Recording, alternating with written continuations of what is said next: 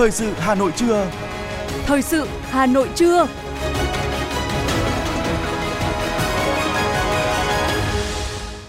Kính chào quý vị và các bạn. Bây giờ là chương trình thời sự của Đài Phát thanh Truyền hình Hà Nội. Chương trình trưa nay, thứ năm ngày mùng 5 tháng 10 có những nội dung chính sau đây.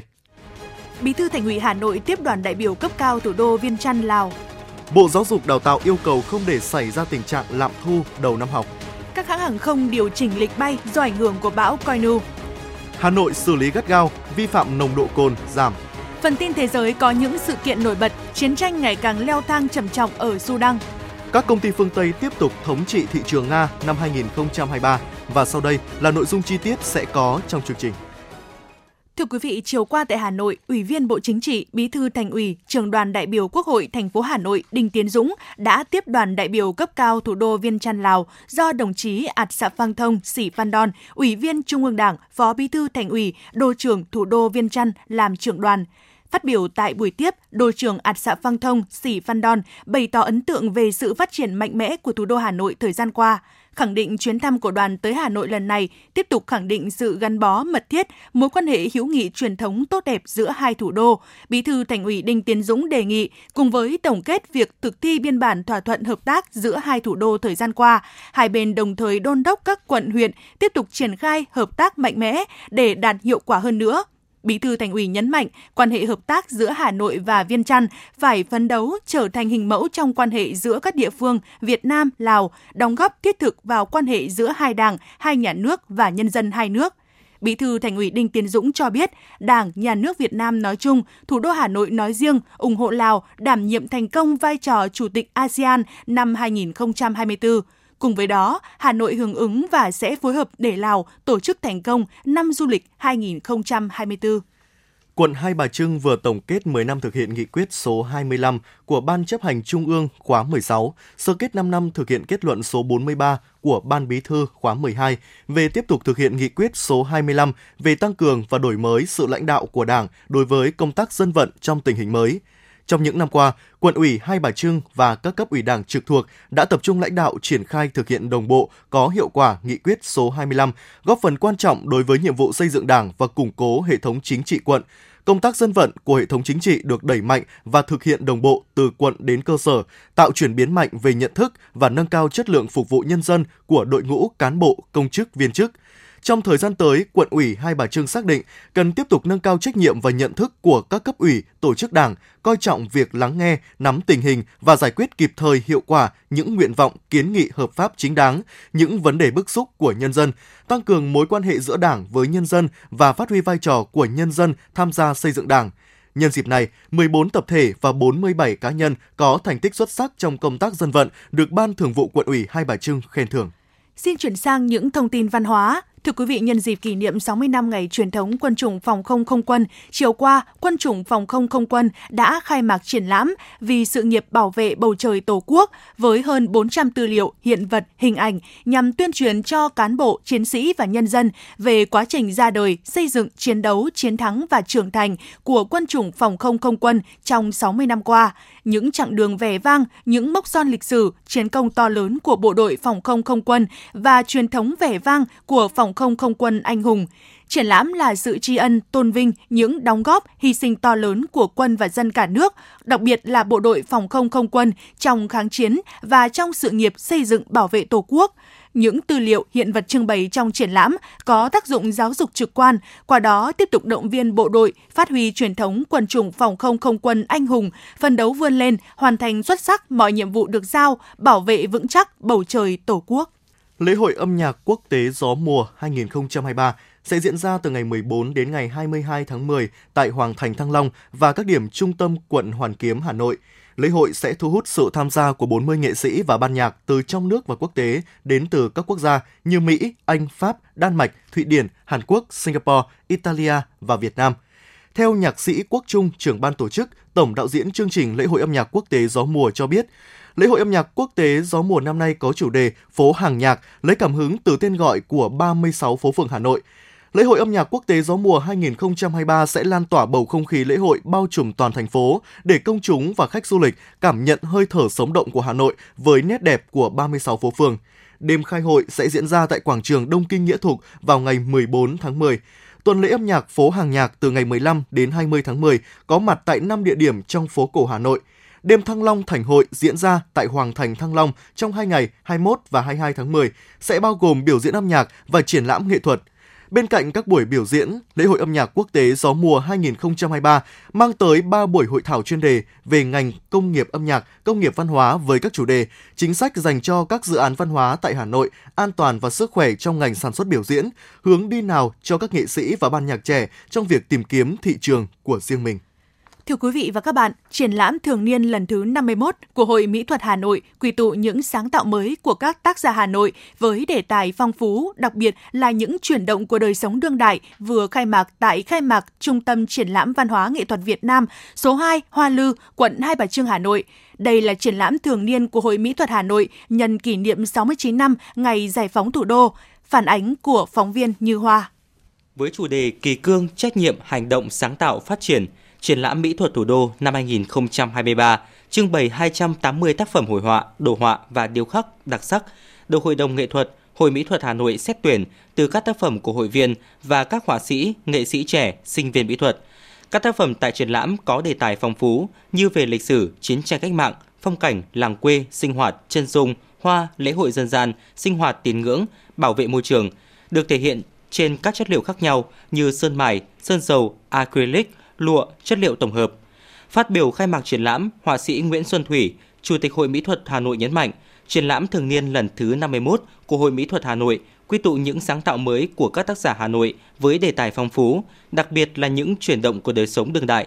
Đây cũng là dịp để các nghệ sĩ tạo hình thủ đô gặp gỡ, giao lưu các sinh viên học sinh theo đuổi mỹ thuật, học hỏi và thu nhận những điều bổ ích để tiếp tục sáng tạo, góp phần phát triển mỹ thuật thủ đô, đóng góp xây dựng thủ đô giàu đẹp, người Hà Nội thanh lịch văn minh. Cái triển lãm này đặc sắc là ca ngợi con người Hà Nội cũng như phong cảnh và văn hóa Hà Nội. Thông qua cái triển lãm này thì ờ, các nghệ sĩ muốn gửi tới các người yêu nghệ thuật thủ đô thông điệp là nghệ thuật Hà Nội luôn luôn phát triển và các đề tài luôn luôn được cổ vũ cũng như được ờ, kế thừa và phát huy những truyền thống tốt đẹp của người Hà Nội, truyền thống ừ, xây dựng và bảo vệ thủ đô và cũng như là văn hóa ờ, người Hà Nội nói chung. Triển lãm mỹ thuật thủ đô năm nay được sáng tác theo các chủ đề phong cảnh Hà Nội, lễ hội, chân dung, hoa, phong cảnh miền núi. Hình tượng Bắc Hồ vĩ đại cũng được một số họa sĩ say mê thể hiện. Bên cạnh sự phong phú về đề tài thì sự đa dạng về chất liệu như sơn mài, sơn dầu, lụa, acrylic, tranh độc bản, vẽ bằng bút bi đã làm nên những tác phẩm hội họa có chất lượng nghệ thuật cao. Đặc biệt điểm nhấn tạo nên dấu ấn của triển lãm mỹ thuật thủ đô năm 2023 là các tác phẩm về đề tài Hà Nội, Bên cạnh một Hà Nội cổ kính, hào hùng, còn có hình ảnh một Hà Nội thanh lịch, hào hoa. Thêm vào đó, góc truyền mình của thủ đô trong bối cảnh hội nhập và phát triển cũng đã được nhiều họa sĩ thể hiện thành công trong tác phẩm của mình. Họa sĩ Nguyễn Hữu Chiến và họa sĩ Đoàn Văn Thân chia sẻ. Tác phẩm của tôi được thể hiện bằng chất liệu sơn dầu, à, vẽ trên à, vải toan, một góc phố Hà Nội yên bình, mang đậm chất à, mùa thu của Hà Nội với một chút nắng nhẹ trong không gian của phố và thông qua tác phẩm phố này tôi muốn gửi gắm đến tất cả công chúng yêu nghệ thuật cùng với người dân thủ đô Hà Nội. Thông điệp là chúng ta luôn luôn cùng chung tay giữ gìn, bảo vệ à, những cái nét à, đẹp của phố cổ Hà Nội để nét đẹp đó mãi trường tồn theo thời gian à, và gìn giữ mãi cái nét đẹp đó cho đến thế hệ mai sau. Đây là đề tài về lực lượng vũ trang chiến tranh cách mạng, chủ yếu ca ngợi các chiến sĩ hải quân trong một ngày mới huấn luyện và sẵn sàng chiến đấu bảo vệ vùng biển, vùng trời thiêng liêng của Tổ quốc. Qua tác phẩm người gửi gắm rằng là đây cũng là niềm tự hào của nhân dân cả nước hướng về các chiến sĩ hải quân luôn ngày đêm canh gác biển trời của Tổ quốc để cho cuộc sống nhân dân được hạnh phúc ấm no. Nhân dịp này, Hội Mỹ thuật Hà Nội cũng trao giải thưởng triển lãm mỹ thuật thủ đô năm 2023 cho 16 tác giả có tác phẩm xuất sắc, trong đó có 2 giải B, 4 giải C và 10 giải khuyến khích. Hai giải B là tác phẩm B52 Chất liệu sắt hàn sơn màu của tác giả Hoa Bích Đào và tác phẩm Đất và nước chất liệu sơn dầu của tác giả Ngân Trài. Triển lãm mỹ thuật thủ đô năm 2023 sẽ mở cửa phục vụ công chúng và du khách tham quan từ nay đến hết ngày 11 tháng 10 tại Trung tâm Văn hóa Nghệ thuật số 2 phố Hoa Lư, quận Hai Bà Trưng, Hà Nội.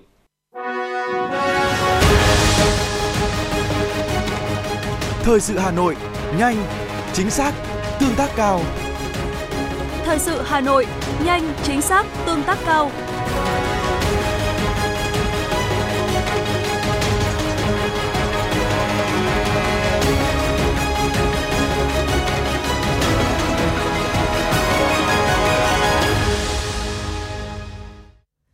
Tiếp theo là những thông tin đáng chú ý khác. Không để xảy ra tình trạng lạm thu đầu năm học là một trong những nội dung trong công văn gửi các sở và trường học của Bộ Giáo dục và Đào tạo. Theo đó, Bộ Giáo dục và Đào tạo đề nghị các bộ, cơ quan trung ương, Ủy ban Nhân dân các tỉnh, thành phố trực thuộc Trung ương chỉ đạo cơ quan, đơn vị liên quan, cơ sở giáo dục và đào tạo trực thuộc nghiêm túc thực hiện đúng quy định đối với các khoản thu trong lĩnh vực giáo dục đào tạo năm học 2023-2024. Bộ yêu cầu tăng cường thanh tra, kiểm tra, giám sát và có trách nhiệm giải trình với người học và xã hội về các mức thu, khoản thu của cơ sở giáo dục thuộc phạm vi quản lý theo đúng quy định, tuyệt đối không để xảy ra tình trạng lạm thu đầu năm học. Các địa phương chỉ đạo và quán triệt cơ sở giáo dục thực hiện đúng việc vận động, quản lý và sử dụng khoản tài trợ, viện trợ, các cơ sở giáo dục công khai về cam kết chất lượng giáo dục, điều kiện đảm bảo chất lượng và thu chi tài chính, chịu trách nhiệm giải trình trước người học, xã hội về các mức thu. Chiều qua tại trường Trung học phổ thông Đan Phượng, huyện Đan Phượng, Sở Giáo dục và Đào tạo Hà Nội tổ chức hội nghị chuyên đề sinh hoạt chuyên môn cấp trung học phổ thông. Đây là hoạt động cụ thể hóa phong trào nhà trường cùng chung tay phát triển, thầy cô cùng chia sẻ trách nhiệm đang được triển khai toàn ngành. Tiết học được kết nối trực tuyến đến các lớp học của trường Trung học phổ thông Tây Hồ, quận Tây Hồ và trường Trung học phổ thông Tân Lập, huyện Đan Phượng, đồng thời còn được kết nối với hơn 200 điểm cầu đặt tại các trường trung học phổ thông trên toàn thành phố để cán bộ quản lý giáo viên các trường được tham dự, học tập và trao đổi kinh nghiệm trong giảng dạy. Sau hai tiết học, các giáo viên đã cùng thảo luận, chia sẻ về cách thức, phương pháp nâng cao chất lượng bài dạy. Việc đổi mới cách thức tổ chức sinh hoạt chuyên môn nhận được sự ủng hộ và phản hồi tích cực của các cán bộ quản lý, giáo viên và cả học sinh. Ngành giáo dục Hà Nội sẽ tiếp tục tổ chức các hội nghị sinh hoạt chuyên đề tương tự nhằm khích lệ tinh thần thi đua dạy tốt học tốt ở tất cả các trường, tạo thêm cơ hội để giáo viên khu vực nội thành và ngoại thành giao lưu, chia sẻ kinh nghiệm trong giảng dạy, giáo dục học sinh, từ đó giảm dần khoảng cách về chất lượng giáo dục giữa các địa bàn. Thưa quý vị và các bạn, đầu tháng 11 tới, Trung tâm Đổi mới sáng tạo quốc gia sẽ được khánh thành tại khu công nghệ cao Hòa Lạc. Công trình Trung tâm Đổi mới sáng tạo quốc gia được kỳ vọng là không gian dành cho đổi mới sáng tạo lớn nhất Việt Nam với nhiều cơ chế ưu đãi đặc thù nhằm thu hút các tập đoàn doanh nghiệp công nghệ lớn, các tổ chức hỗ trợ, ươm tạo uy tín thế giới, các chuyên gia trí thức trong và ngoài nước – Tuy vậy, vẫn còn nhiều khó khăn, thách thức đặt ra trong phát triển hoạt động đổi mới sáng tạo tại Việt Nam, cần sự vào cuộc của các ban ngành và cộng đồng doanh nghiệp. Với tổng diện tích sàn làm việc gần 20.000 m2, gồm hai khối nhà làm việc và một khối nhà trung tâm hội nghị quốc tế, NIC Hòa Lạc là môi trường thúc đẩy đổi mới sáng tạo và phát huy hiệu quả vai trò của một trung tâm đi đầu, là một mắt xích quan trọng trong hệ thống các trung tâm đổi mới sáng tạo nhằm hoàn thiện hệ sinh thái khởi nghiệp sáng tạo. Thứ trưởng Bộ Kế hoạch và Đầu tư Trần Duy Đông nhấn mạnh từ 2019 đến 2021 thì chúng ta mới công được và cái nguồn lực, cái thành lập đầu tư cái trung tâm này là xã hội hóa. Và cái việc triển khai tích cực vượt qua các khó khăn của cả giãn cách xã hội của covid thì chúng ta cũng khánh thành được theo đúng tiến độ, cũng thể hiện quyết tâm của Việt Nam phát triển khoa học công nghệ đổi mới sáng tạo. Và đây với một cái cơ sở vật chất hiện đại, với một cái thiết kế cũng thông minh, nó sẽ là cái điểm đến kỳ vọng của các cái thành tố của hệ sinh thái đổi mới sáng tạo trong nước và quốc tế sự kiện này hết sức có nghĩa cả về thời điểm cũng như là thể hiện nỗ lực và cái kiên định tiếp tục thực hiện chính sách đổi mới sáng tạo của Việt Nam. Trong những năm gần đây, hoạt động về đổi mới sáng tạo đang dần trở thành trụ cột chính trong các cơ sở giáo dục, đặc biệt là giáo dục đại học. Thực tế, nhiều trường đại học đã thành lập các tổ chức liên quan đến đổi mới sáng tạo gắn với đào tạo nâng cao chất lượng nguồn nhân lực cũng như nghiên cứu và các hoạt động đổi mới sáng tạo khác – đơn cử như chiến lược phát triển Đại học Quốc gia Hà Nội đến năm 2030, tầm nhìn đến năm 2045 đặt ra mục tiêu đến năm 2025 thuộc nhóm 100 đại học hàng đầu châu Á hoặc nhóm 500 đại học hàng đầu thế giới. Đến năm 2030 thuộc nhóm 300 đại học hàng đầu thế giới. Để đạt mục tiêu này, Đại học Quốc gia Hà Nội chủ trương đầu tư phát triển tiềm lực khoa học công nghệ đạt tiêu chí của Đại học đổi mới sáng tạo, thiết lập được hệ sinh thái nghiên cứu sáng tạo khởi nghiệp với sự tham gia mạnh mẽ của các doanh nghiệp, đặc biệt xác định nhiệm vụ trọng tâm là tập trung phát huy uy tín học thuật, thúc đẩy phát triển khoa học công nghệ và đổi mới sáng tạo, góp phần tạo động lực cho phát triển kinh tế xã hội,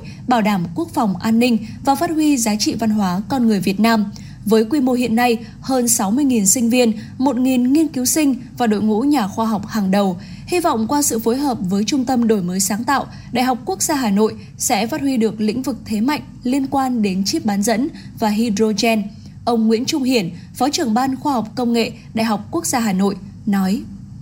Chúng tôi thường xuyên có các hoạt động đưa các cán bộ khoa học, các giảng viên, sinh viên lên trên cơ sở của Đại học Quốc gia Hà Nội trên Hòa Lạc thì đấy cũng là những cái yếu tố rất là thuận lợi để có thể tham gia sâu rộng vào trong các hoạt động này. Bên cạnh đó thì với cái định hướng là triển khai các hoạt động đổi mới sáng tạo thì chúng tôi cũng rất là quan tâm đến cái việc là thúc đẩy phát triển các doanh nghiệp khởi nguồn, doanh nghiệp spin-off, doanh nghiệp khoa học công nghệ ờ, để làm sao các nhà khoa học của Đại học Quốc gia Hà Nội có thể gắn kết sâu rộng hơn nữa trong việc chuyển giao công nghệ cũng như gắn bó với các cái doanh nghiệp để có thể đóng góp một phần nào đó vào cái việc phát triển kinh tế xã hội nói chung theo các chuyên gia, việc hình thành các trung tâm sáng tạo đổi mới ở Việt Nam là vô cùng cần thiết. Tuy nhiên, hệ sinh thái đổi mới sáng tạo của nước ta chưa thực sự chạm tới những doanh nghiệp nhỏ và vừa vì về pháp lý có nhiều văn bản hỗ trợ chưa thực sự rõ ràng, rất khó triển khai. Về nhân lực giáo dục và đào tạo tại trường đại học còn nặng về lý thuyết, thiếu kinh nghiệm thực tế cho sinh viên. Nhiều cơ quan bộ ban ngành đã đưa ra nhiều chính sách hỗ trợ, nhưng các doanh nghiệp vừa và nhỏ vẫn loay hoay không biết tìm sự hỗ trợ vốn từ đâu, rồi các chính sách thu hút nhân tài trong lĩnh vực này còn thiếu. Do vậy, rất cần tiếp tục hoàn thiện cơ chế chính sách, khuyến khích hoạt động đổi mới sáng tạo tại Nghị định 94-2020 của Chính phủ nhằm tạo cơ sở pháp lý thuận lợi để Trung tâm Đổi mới Sáng tạo Quốc gia và hệ sinh thái đổi mới sáng tạo trên cả nước tiếp tục phát triển, tạo sức hấp dẫn để thu hút nhân tài chuyên gia trong và ngoài nước, các tập đoàn công nghệ lớn từ các nước có trình độ công nghệ phát triển, đóng góp tích cực vào việc chuyển đổi mô hình tăng trưởng, nâng cao năng suất và năng lực cạnh tranh quốc gia phù hợp với tình hình kinh tế xã hội của Việt Nam. Ông Trần Đắc Trung, Phó trưởng ban Ban Quản lý Khu Công nghệ cao Hòa Lạc cho biết. Thì chúng ta cũng đang xây dựng các cái cơ chế chính sách. Một là Bộ Kế Đầu tư cũng đang sửa Nghị định 94. Hai nữa Ban Quản lý cũng đang tham gia góp ý vào luật đô thì cũng để hoàn thiện dần dần các cái chính sách trong cái hoạt động này. Và đặc biệt là tập trung các cái chính sách tại khu công nghệ cao và để truyền thông tới thông điệp cho tất cả các khu vực, các trường. Đây là một điểm đến cho hoạt động đổi mới sáng tạo nói riêng cũng như hoạt động phát triển, nghiên cứu phát triển khoa học công nghệ nói chung với những giải pháp cụ thể trong tương lai, Trung tâm Đổi mới sáng tạo quốc gia sẽ là hạt nhân phát huy tối đa thế mạnh của cộng đồng đổi mới sáng tạo và chấp cánh các dự án sáng tạo tiềm năng, thể hiện quyết tâm và chỉ đạo sát sao của chính phủ trong việc hỗ trợ phát triển hệ sinh thái đưa Việt Nam trở thành điểm đến của đổi mới sáng tạo trong khu vực và trên thế giới.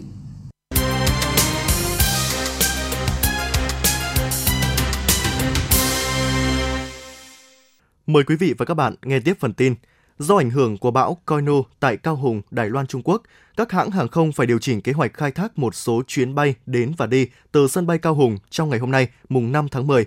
Theo đó, Vietnam Airlines hủy các chuyến bay VN 587 từ Cao Hùng đến Hà Nội, VN 581 từ Cao Hùng đến thành phố Hồ Chí Minh – Đối với chuyến bay tương ứng vào đêm mùng 5 tháng 10 và sáng mùng 6 tháng 10 sẽ sử dụng tàu thân rộng Airbus A350 hoặc B787 để phục vụ khách. Cùng ngày, các chuyến bay VJ 885, VJ886 của Vietjet chặng thành phố Hồ Chí Minh Cao Hùng, thành phố Hồ Chí Minh sẽ tạm dừng khai thác. Một số chuyến bay chịu ảnh hưởng dây chuyền. Tình huống chuyến bay thay đổi kế hoạch khai thác vì ảnh hưởng của bão là bất khả kháng, đặc thù của vận tải hàng không nhằm bảo đảm an toàn cho hành khách.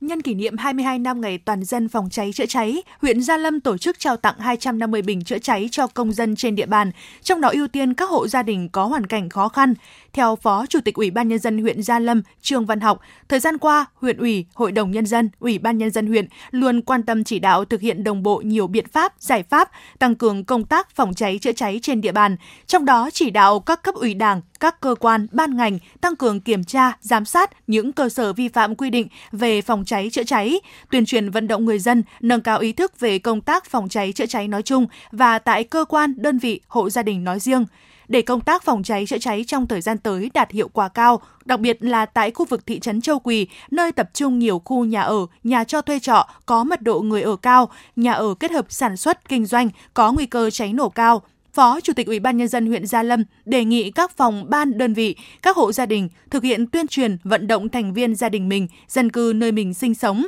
tuân thủ các quy định về phòng cháy chữa cháy và cứu nạn cứu hộ, thường xuyên luyện tập, hoàn thiện các kỹ năng sử dụng các trang thiết bị chữa cháy để đảm bảo an toàn khi có sự cố cháy nổ xảy ra.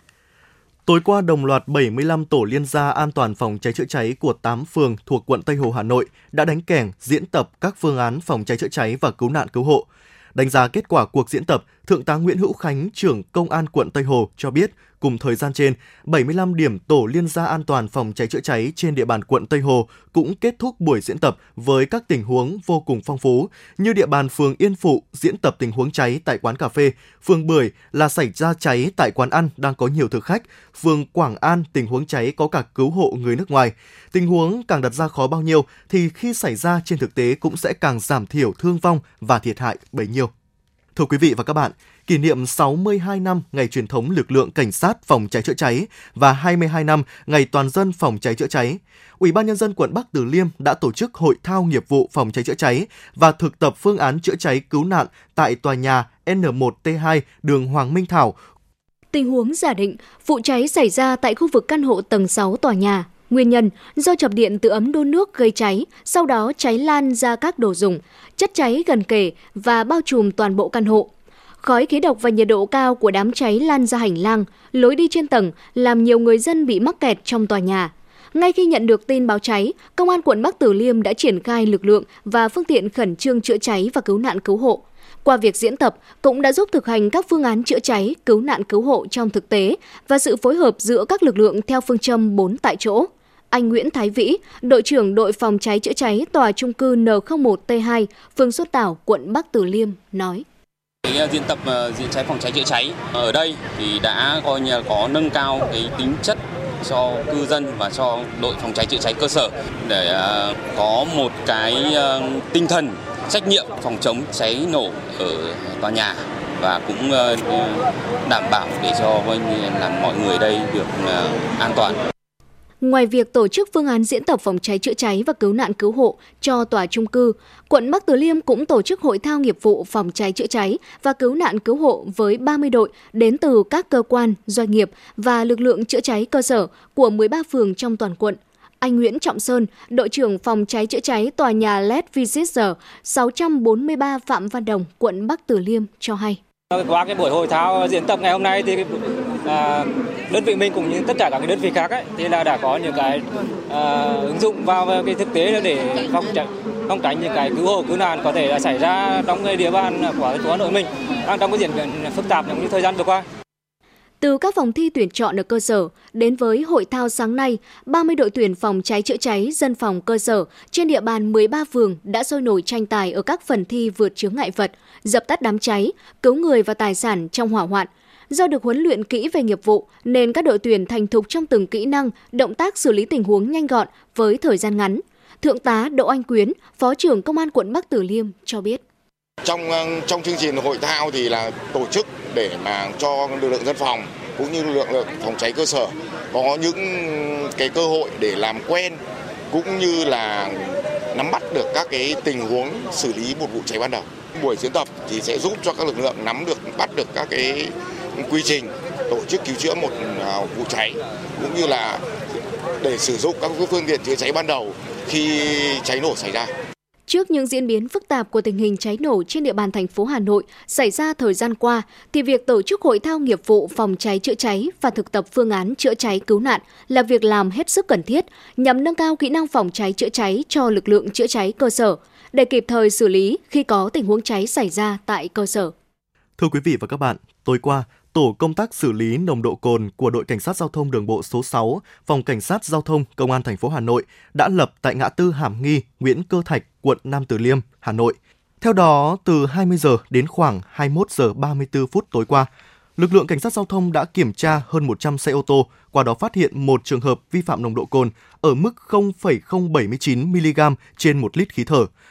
Qua buổi kiểm tra nồng độ cồn, Thiếu tá Doãn Hữu Văn đánh giá tình hình người điều khiển phương tiện vi phạm nồng độ cồn đã có chiều hướng thuyên giảm so với trước đây. Bên cạnh công tác xử lý, việc tuyên truyền được đẩy mạnh, từ đó hình thành thói quen trong người dân là đã uống rượu bia thì không lái xe.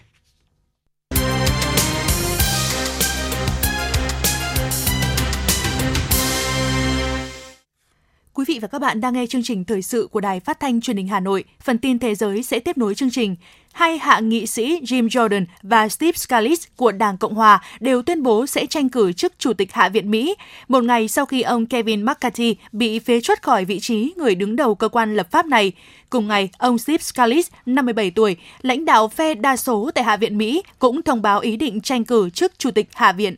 Biên phòng các cơ quan tổ chức quốc tế về điều phối người tị nạn ở Sudan đang kêu gọi Liên Hợp Quốc gây thêm áp lực đối với các bên tham chiến để chấm dứt cuộc chiến tàn khốc ở nước này. Ngân hàng Thế giới công bố một báo cáo, trong đó tổ chức tài chính đa phương này đã nâng dự báo tăng trưởng kinh tế trong năm nay của khu vực Mỹ Latin và Caribe lên 2%, tăng 0,6% so với ước tính đưa ra vào tháng 4 năm 2023. Tuy nhiên, các chuyên gia của Ngân hàng Thế giới lưu ý mức tăng trưởng 2% này vẫn thấp hơn so với các khu vực còn lại trên thế giới. Theo danh sách 50 công ty nước ngoài lớn nhất tại Nga của Forbes, các tập đoàn của Mỹ, Pháp và Đức tiếp tục thống trị thị trường Nga trong năm 2023, bất chấp làn sóng rời đi của các doanh nghiệp phương Tây sau khi bùng phát xung đột ở Ukraine.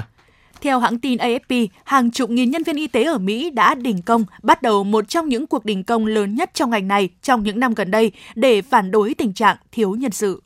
Chính phủ Australia tuyên bố sẽ giải quyết tình trạng lạm dụng hệ thống thị thực của nước này. Đây là một phần trong nỗ lực chấn áp nạn buôn người và các hình thức tội phạm có tổ chức khác. Chính phủ Liên bang Australia khẳng định sẽ giải quyết tình trạng này để đảm bảo tính công bằng của hệ thống nhập cư và bảo vệ các cộng đồng dễ bị tổn thương. Các nhà chức trách Thái Lan đã đưa ra 5 cáo buộc hình sự, bao gồm cả tội giết người có chủ ý đối với nam nghi phạm 14 tuổi trong vụ xả súng tại trung tâm thương mại Siam Dragon ở thủ đô Bangkok chiều ngày 3 tháng 10. Các cáo buộc khác bao gồm âm mưu giết người, sở hữu súng trái phép, mang súng trái phép ở nơi công cộng và xả súng ở nơi công cộng.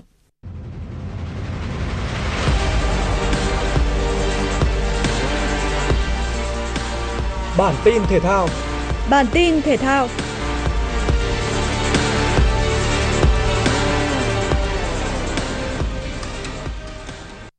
Đang là đương kim vô địch châu Á, bốn cô gái của đội tuyển điền kinh Việt Nam tự tin bước vào nội dung tiếp sức 4 x 400 m tại ASEAN 19. Duy trì được vị trí trong top 3 ở phần lớn thời gian thi đấu. Tuy nhiên, ở những giây cuối cùng, Nguyễn Thị Hằng đã để vận động viên người Sri Lanka vượt qua. Kết quả đội tuyển Việt Nam về đích ở vị trí thứ tư với thành tích 3 phút 31 giây 61. Giành huy chương vàng ở nội dung này là đội tuyển Bahrain sau 3 phút 27 giây 65. Huy chương bạc thuộc về Ấn Độ với thành tích 3 phút 27 giây 85 và Sri Lanka giành huy chương đồng. Một vận động viên khác của đội tuyển điền kinh Việt Nam là Nguyễn Thị Hương, xếp hạng 5 nội dung nhảy ba bước nữ. Thành tích tốt nhất của Nguyễn Thị Hương được công nhận là 13,34 m. Huy chương vàng nhảy ba bước nữ thuộc về vận động viên người Uzbekistan Sarifa Daronova với thành tích 14,09 m. Bước vào lượt trận thứ hai vòng bảng AFC Champions League, Hà Nội FC có chuyến làm khách được dự báo là đầy khó khăn trước nhà đương kim vô địch Urawaret. Sức mạnh của đội chủ nhà được cụ thể hóa bằng bàn mở tỷ số sớm ở phút thứ 9. Ngoại binh Kante dứt điểm đưa bóng đi chìm, nhưng trong nỗ lực cản phá, tiền đạo Tuấn Hải đã vô tình phản lưới nhà. 7 phút sau, đội chủ nhà được hưởng quả phạt đền sau khi Letalek phạm lỗi với Takahashi trong vòng cấm. Trên chấm 11 m, Alexander Skol đã dễ dàng nâng tỷ số lên 2-0 cho đại diện Nhật Bản. Trước khi một khép lại, Urawaret có bàn thắng thứ ba do công của Toshiki Takahashi. Bước sang hiệp 2, Hà Nội FC không thể lên bóng trước lối chơi kiểm soát của đội chủ nhà. Phút thứ 66, tỷ số được nâng lên thành 4-0 với cú đánh đầu của tiền vệ Takahiro Sekai từ tình huống đá phạt góc. Chỉ 4 phút sau, Kante ghi bàn nâng tỷ số lên 5-0 trên chấm phạt đền. Trước khi trận đấu khép lại, Urawaret có bàn thắng ấn định tỷ số 6-0 với cú đá bồi của tiền đạo Ekanit Panya. Đội bóng Nhật Bản có được 4 điểm sau 2 trận và giữ vững vị trí thứ hai bảng đấu. Còn Hà Nội FC đứng cuối bảng khi toàn thua sau 2 trận ra quân tại AFC Champions League. Trung tâm Khí tượng Quốc gia dự báo thời tiết hôm nay, thời tiết Hà Nội trời nắng và nền nhiệt độ cao nhất phổ biến từ 33 đến 35 độ, có mây, ngày nắng, có nơi nắng nóng, đêm không mưa, gió nhẹ. Quý vị và các bạn vừa nghe chương trình thời sự của Đài Phát thanh Truyền hình Hà Nội, chỉ đạo nội dung Nguyễn Kim Khiêm, chỉ đạo sản xuất Nguyễn Tiến Dũng, chịu trách nhiệm tổ chức sản xuất Lưu Hường, tổ chức sản xuất Thủy Chi, phát thanh viên Võ Nam Thúy Hằng cùng kỹ thuật viên Kim Thoa phối hợp thực hiện. Thân ái chào tạm biệt.